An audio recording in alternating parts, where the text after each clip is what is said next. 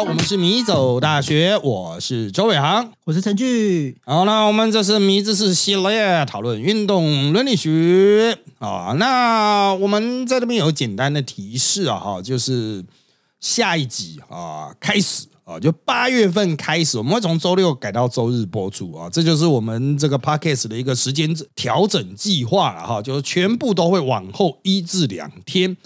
哦，那就是七月三十一号礼拜一轮空之后呢，原来周一改到周三，周三改到周四，周四改到周六，周六的改到周日啊，那周日的改到周一哈，就是呃一个。呃，轮转呐，哈，就顺着这样往后调啊。这牵到我们录音的这种，就是工作上的合作了哈。那播出的助理主持或合作主持会有一点点的改动，其实主要就是这个不能讲哦，一直这个哦，这个不能讲，会改由 Sophie 啊来当助理主持啊，就是因为录音时间调整啊，那我们就可以并在一起去录，因为我现在脑海中充满的都是我们录音的时间。啊，那真正式的播出时间表，我们会在确认之后，八月份会先公告一次。那八月中呢，十一的乘十一点会移到那个呃，就是跟那个十八禁的一起，呃，礼拜六应该是礼拜六，对，啊，礼拜六一起啊，就是因为礼拜天太挤了，有三个节目嘛，啊，那这样子他们会三周轮一次，要改成两周轮一次哈，啊，所以。八月中城市一点才会改啊，那你为什么现在不直接一起顺着改呢？因为排程都已经排定了啊，所以就算了啊，就八月中再改。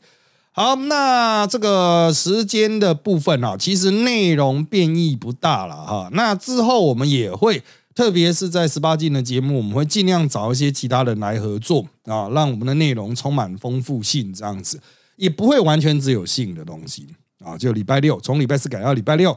呃，不会完全只有性，但是呢，我们希望就是能够找更多的人来合作。那外部呢，可能有一些说，哎，我们有没有机会跟你做这个？呃，不管是平行合作啦、交换合作，或者是业务合作哈，就业配啊哈，都是可以的啊。我们在最近的。一些这个什么，应该是会员直播。对，昨天晚上会员直播啊，也有提到啊，就是我们的 podcast 的流量虽然不断的往上拉，不过本身还没有盈利，只有导流而已啊，所以它的这个成本就是由其他的这个赚钱的专案在这边摊提了啊，不是说会造成亏本啊，但是他妈的也要想想赚钱的办法。对啊。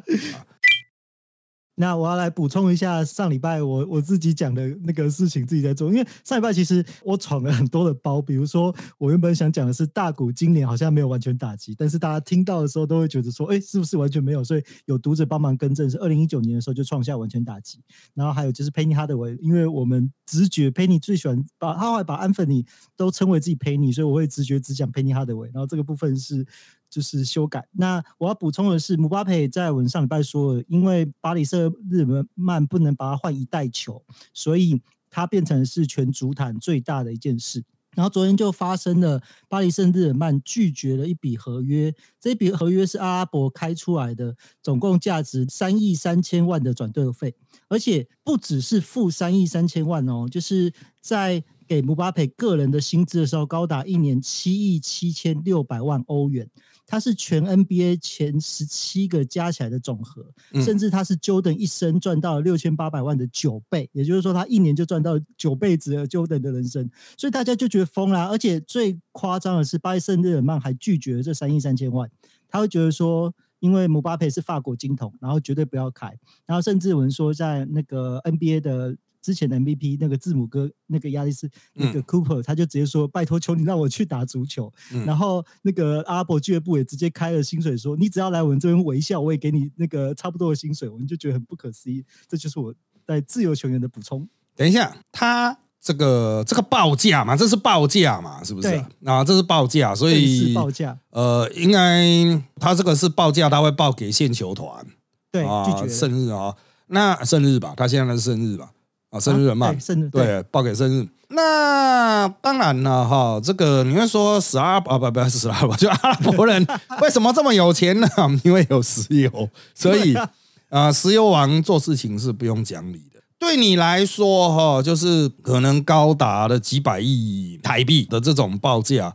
呃，是很不可思议了哈。不过对阿拉伯人而言，就反正就是地下的东西挖一挖拿去卖掉，这基本上就是爽啊啊！他们都会为了这个爽，就是去争取办世界杯了啊！就 这阿拉伯人这个逻辑哈，就是我觉得他们真的是今朝有酒今朝醉这种类型。虽然他们不喝酒哈，但所以就就开始做这些无聊事啊，就是。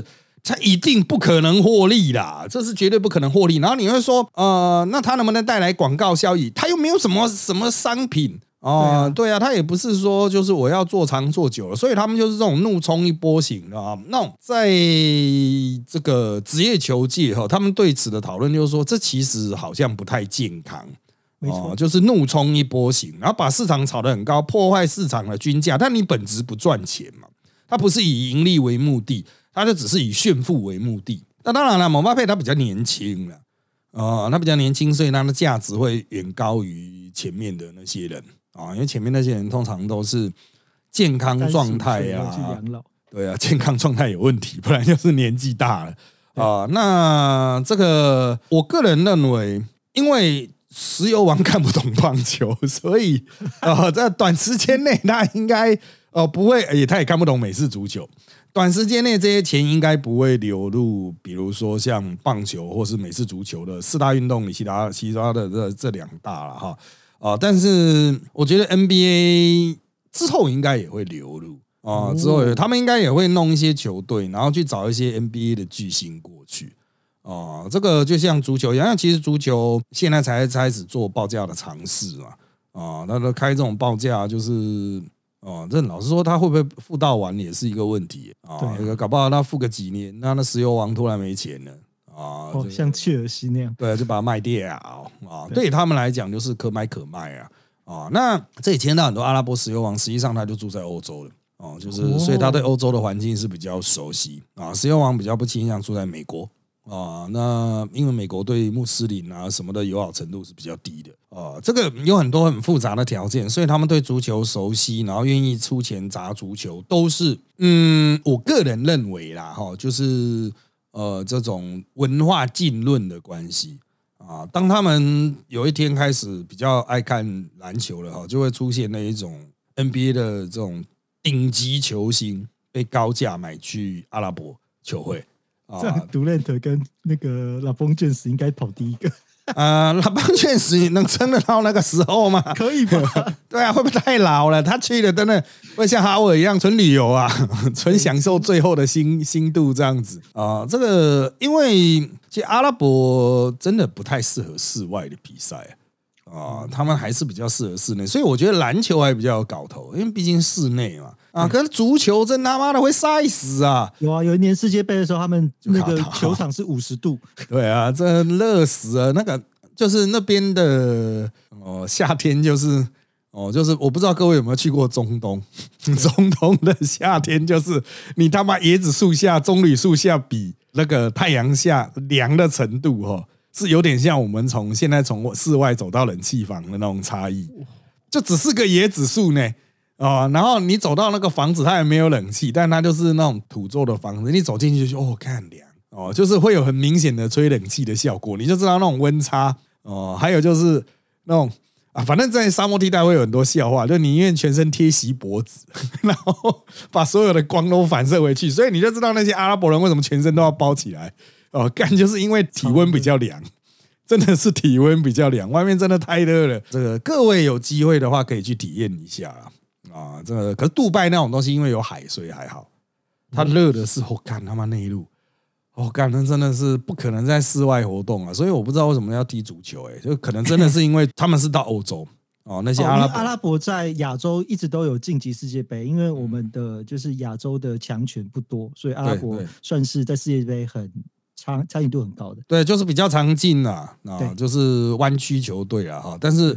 他也跟他的那些凯子是住在欧洲有关的，因为他们可能也觉得阿波实在太无聊，所以就搬到欧洲去嘛。然后他们就比较常看足球嘛，啊，所以就在阿拉伯那种不适合踢足球的地方，硬要踢足球啊，啊，但其实他那边比较适合篮球这种室内运动。他们那么有钱，他们可以盖那种全冷气的。那个足球场吗？因为巨蛋啊我们前阵子有人说，嗯巨蛋呢啊，可是他有没有让观众人数去撑？因为他就外面太热，所以居住人口很低嘛。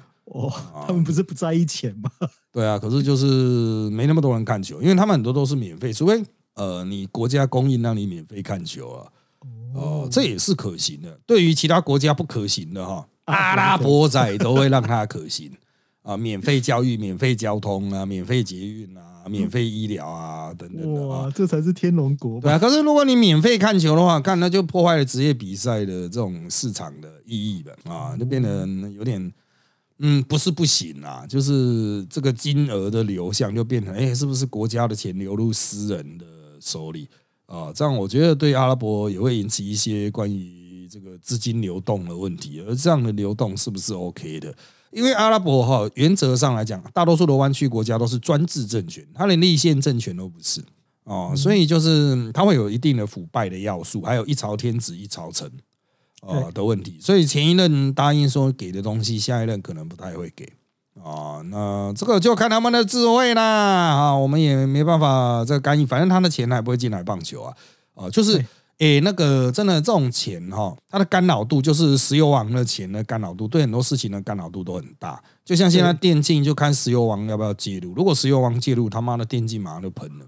我记得之前 Netflix 好像有石油王，他非常喜欢动漫，他还出钱就是拍哪一部游戏的，就是动漫，然后就是改变了动漫界。然后就是他们的这个，就诶它有一个叫油金啊，哈就是这个石油湾区的钱啊，对。这个他们会化身为很多的国际创投，到处去投啊，就是他现在还没有锁定啊。如果他来投亚洲棒球，妈的，一定就是瞬间就是他妈的会有那种超级有钱球队啊，一年预算二十亿的那一种啊，啊，可能给你啊，给你一亿美金，你你去想办法，看他们不就超级强队，所有的球员都是那种大联盟的那种等级的啊，外援都是大联盟等级的。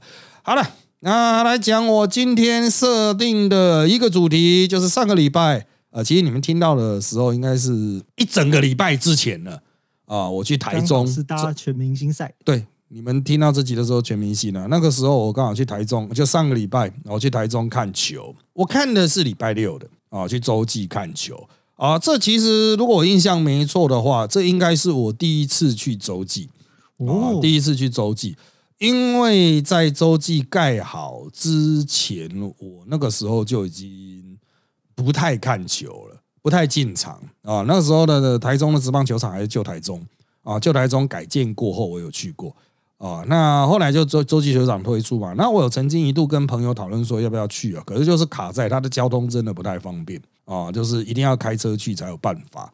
啊，那时候台中也是相关的大众运输工具也都不太好，所以就一直没有去看城。然后之前我还记印象中啊，我车子要停哪里啊，我要扔哪里啊，哪边可以扔这样子啊，然后再走去球场。那我这次去呢，我的拉车方法就是我有开车，开车就是一路开开开开开，然后呢开到洲际棒球场的那条路上找一间旅馆，把车子丢在旅馆。把车子丢在旅馆的用意就是。因为台中球场虽然有附设一个很巨大的停车塔，可是它出来的时候哈，就是比赛结束你要出车的时候，它只有两个出口出车，一次大概出五到十台。那他妈的球迷这么多，你是要出到民国几年？啊一个红绿灯只能出五到十台呢。啊，那所以我就觉得说，那我就把车丢到旅馆，然后我就搭公车搭到球场。啊，那这个原则上啊，我必须要说，在那边途经的公车数量非常的多，多到什么程度呢？真的是每五分钟可能就有一班啊，可以沿着这个路哈，就就直达球场啊，就是那个崇德啦啊，崇德路直达球场，那有很多班次啊，然后有很多路线都会直达球场。啊，所以我的算准了，就说好啊，那我就住在这个已经是市区里面了，就是在那个捷运绿线以南啊，就是已经是在市区里面的饭店。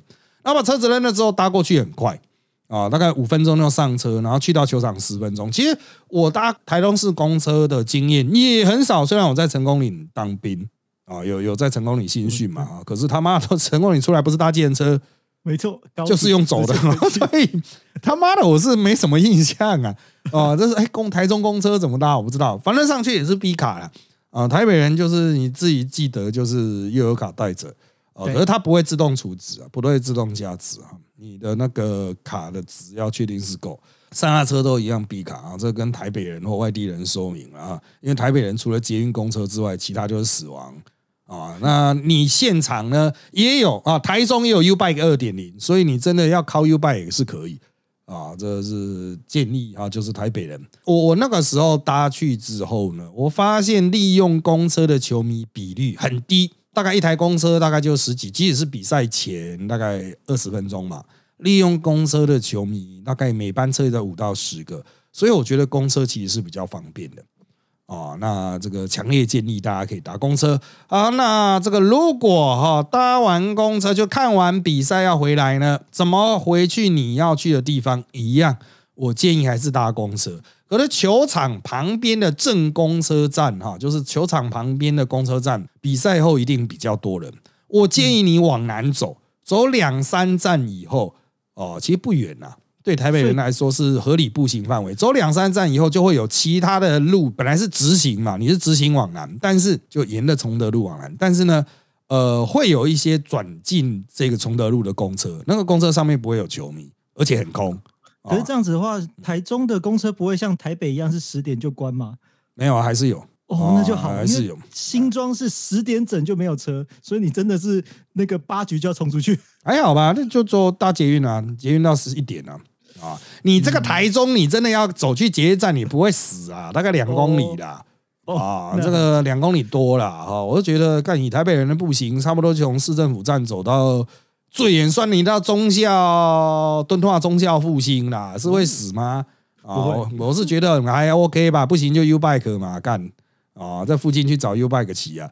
啊，我想台中人应该都在靠摩托车，不太骑 U bike 啊。台中人自己都骑摩托车或是开车为主了。对他们都啊是这样说。那这个球场旁边在施工，所以道路他们在盖一个就是球场附属的大的设施了哈，就是可以 shopping 了，shopping mall 这样像那个桃园那样子的呃，所以就是正在施工，所以它道路有点狭窄，你要绕一绕才能进球场啊。那到球场呢，呃，我个人认为外面的摊贩啊，就是沿着它有一个很巨大的棒球的那个餐厅外围有一些摊贩，那些摊贩比较便宜哦，可以在那边买。当然，好吃程度是一个问号啦。不过我建议还是在外面买，因为球场进去里里面，它跟天母比较像，它在室外的平台哦，球场外的平台，但已经在收票口以内了。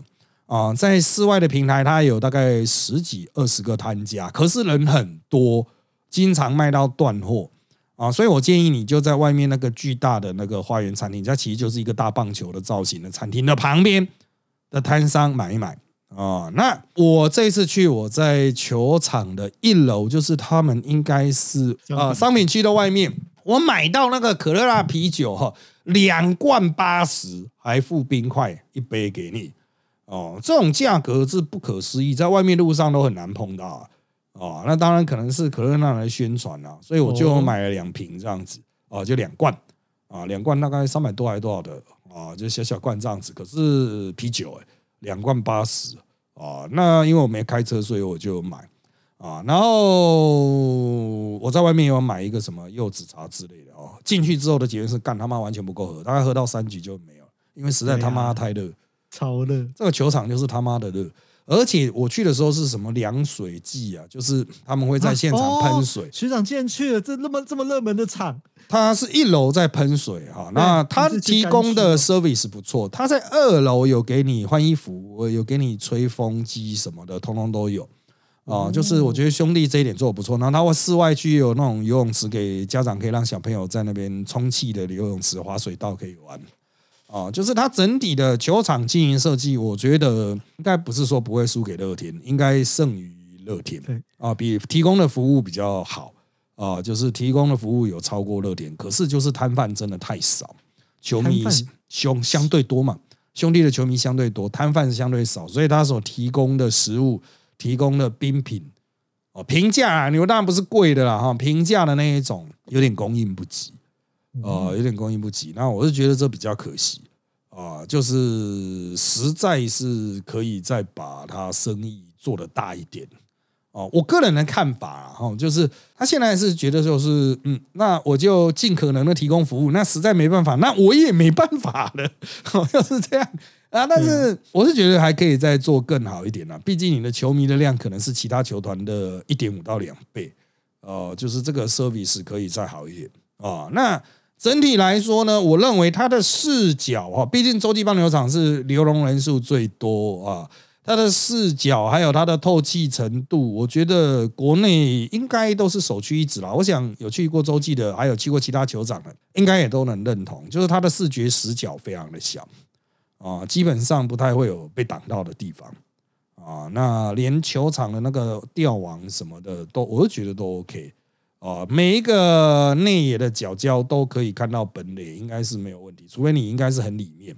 啊，就一楼很后面，否则都可以看得到啊，这个本垒附近那一带啊，没有你，所以我个人认为可以，这个外地人哈也可以特别拉车去，但如果是夏天实在太热啊，我看到很多人是自备电扇，就那种电池的大支的，就是拉拉队在吹吹的那一种。对，我还不知道在哪买，我都超想问隔壁。哦，网网络很多啊，其实很贵。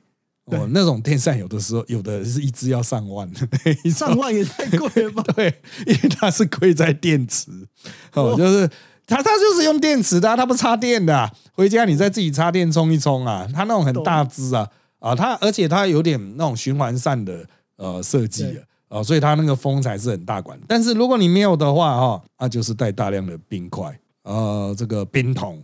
啊，冰桶以免冰块融化。干为什么啤酒喝超快？就是因为冰块两局三局就一个小时内全部融化。他给我一整杯嘞，啊，结果一下就全部融化了。啊，那我最后面我加各式饮料喝到两公升。那我太太的意见就是说啊，他没有不含糖的饮料太少了，所以你可能要自己从外面带，因为含糖饮料就是喝的不见得会解渴，哦，越喝越渴，所以自己要从外面带。所以我的建议是哈，如果你真的要拼的话，你就直接带冰桶，带大量的冰块。然后自带啤酒，我觉得一场喝破两公升不是问题啊。这个现场有 beer girl 吗？我好像没看到，但应该会有，可能在一楼吧。那当然了啊，这场比赛我是有把它全部看完。散场的时候碰到了蛮严重的问题，就是二楼会卡人，卡的蛮严重的啊。我不知道为什么兄弟球团不多开几个门。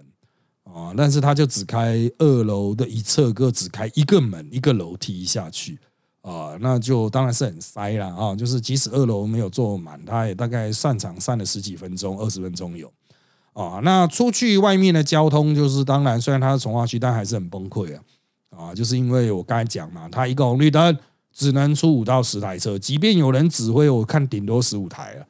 哦，就是他们会把所有车都拦住，想办法让那个停车场出车，真的很难。这个没办法啦，我猜里面可能有五百到一千台车吧，我不知道它总容量是多少啊。那个你这样五百台，五百台就好，个红绿灯三分钟好了，它只能上十五台，干干他妈这样也要上一个小时以上哎，啊，这个有点拼了啊，我觉得真的是有点拼。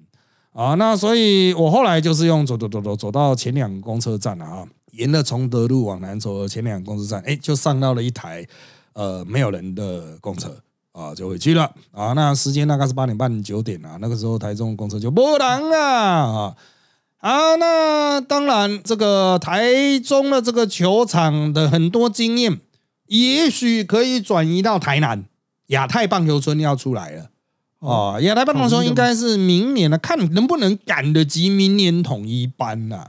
因为他现在副球场已经好了，传说中我也还没去看过，因为实在太远了，我也不太想去拍。那个更更他妈的一定要开车，因为附近去台南要怎么开车啊？要我们要这样杀下去吗？呃，就就开高速公路啊。哦，这样子不要四个小时吗？呃，不用，不用那么久。呃，台南大概三个多。哦，可是亚太棒球村哈，因为它就是在比较偏远的地方，在史博馆那一边啊。台湾历史博物馆，你看一般台北人应该都不知道吧？啊，它这个就从永康下来，然后沿着一条路开过去，还蛮快啊。就是那条路也是重画出来的。永康交流道一下来有一条新的路，这样飙过去哈，就是什么永安路这样飙过去，然后就会到亚太棒球村。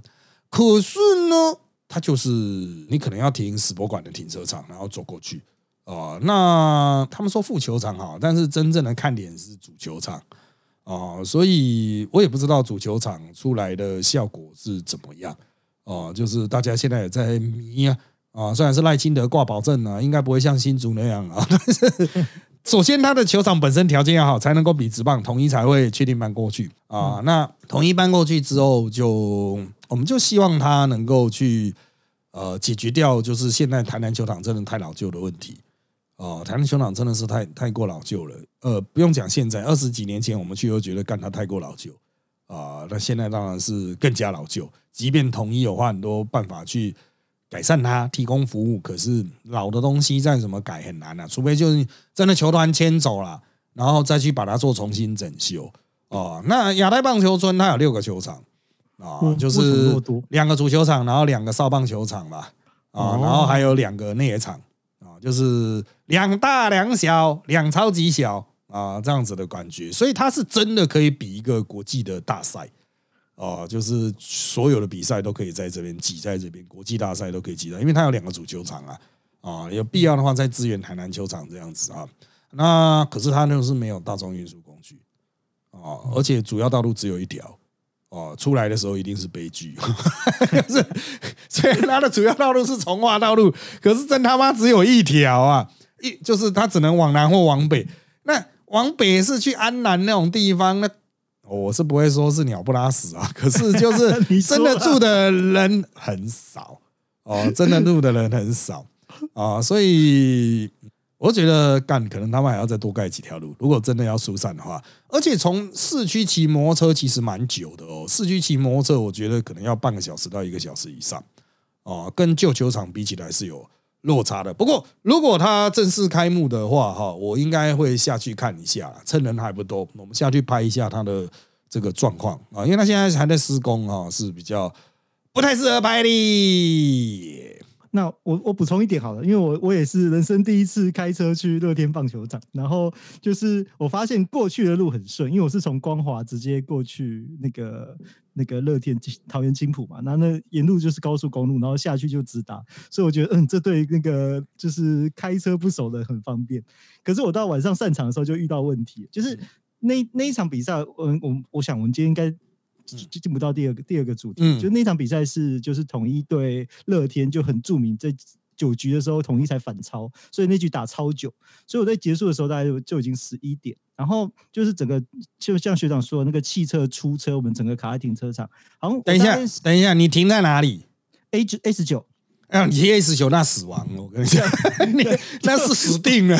而且 A 十九它只能收百元钞，不能刷卡，不能用悠游卡，不能用任何东西。我还跑去问说，请问我现在没有一百块怎么出来？反正就是整整个卡完就是大概十一点才出来。然后接下来桃园那段又狂塞，然后我就觉得完蛋了，就是这样子，我的体力怎么支撑啊？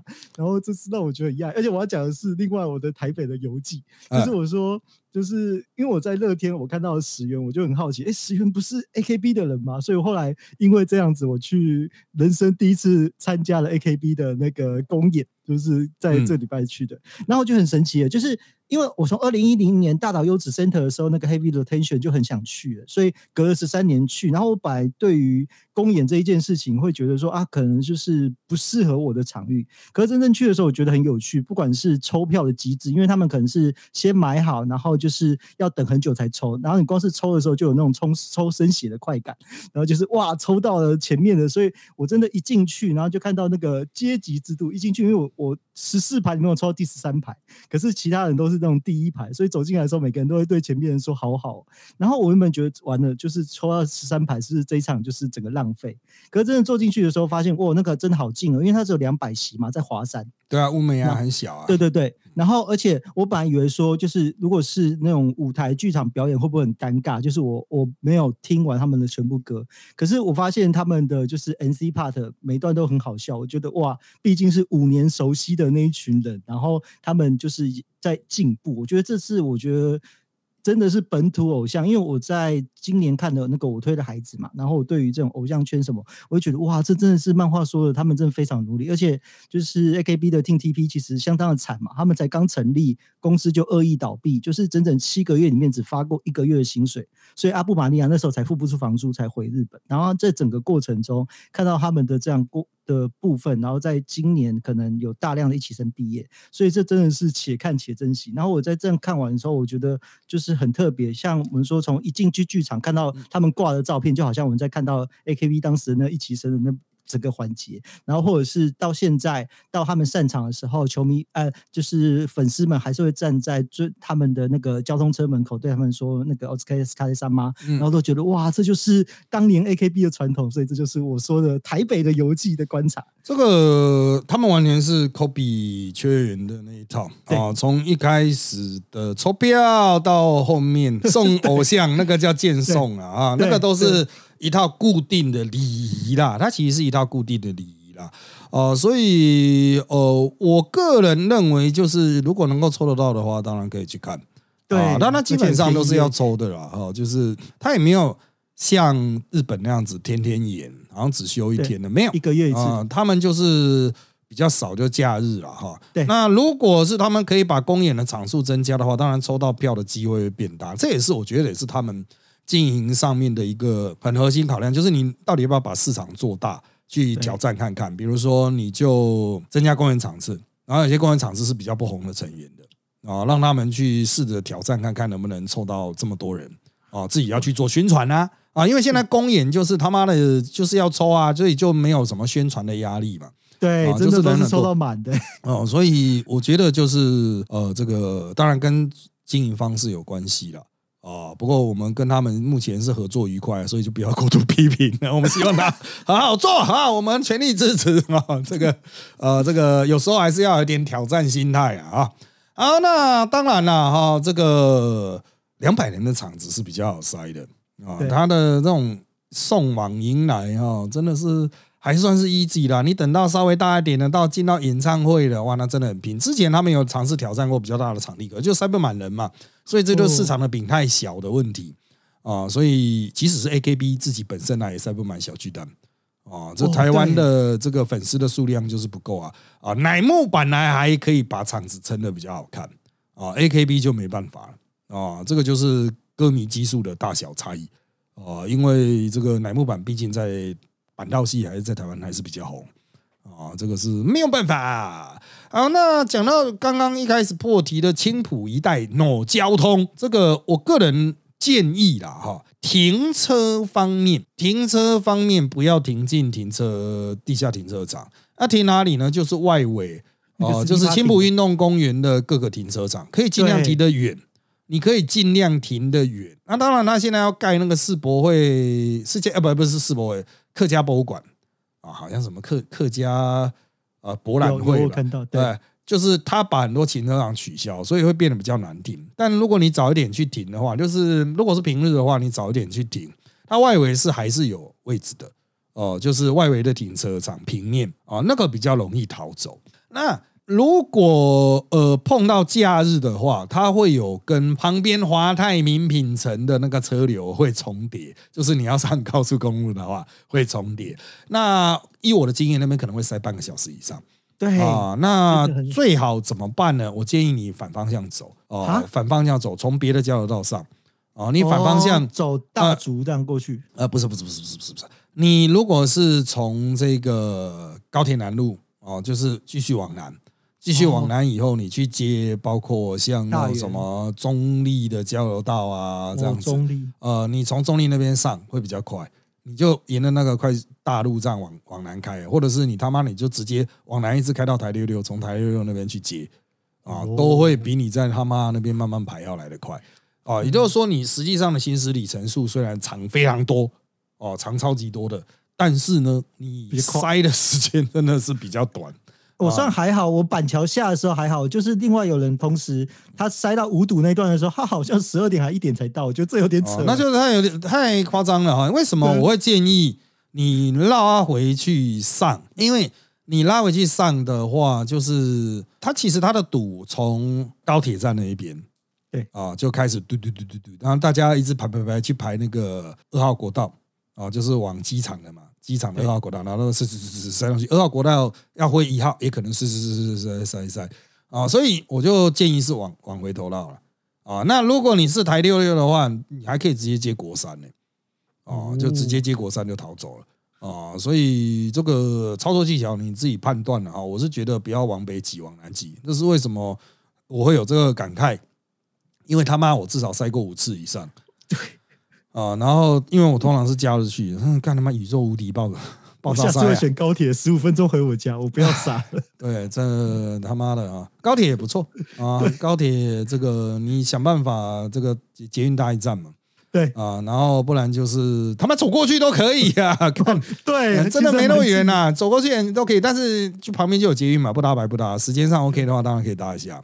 啊。这个提供给各位一个资讯的参考，所以你不要用台北人的直线思维啊，啊，你稍微绕一圈呐啊，这个我觉得真的这是乐天球场就桃园球场的一大弱点，就是开车，大多数台北人会觉得那我开车去，可是开车回不来。啊，就是它其实上高速公路就只有一条路，然后就只有一条引道啦。翻成白话就是他妈的就一条引道而已了。对啊，那再只有一条引道，就是让大家所有的逛街的，在附近吃喝玩乐的，通通都要挤上去。妈家看球的，就他妈的地狱啊！就只有一条引道啊！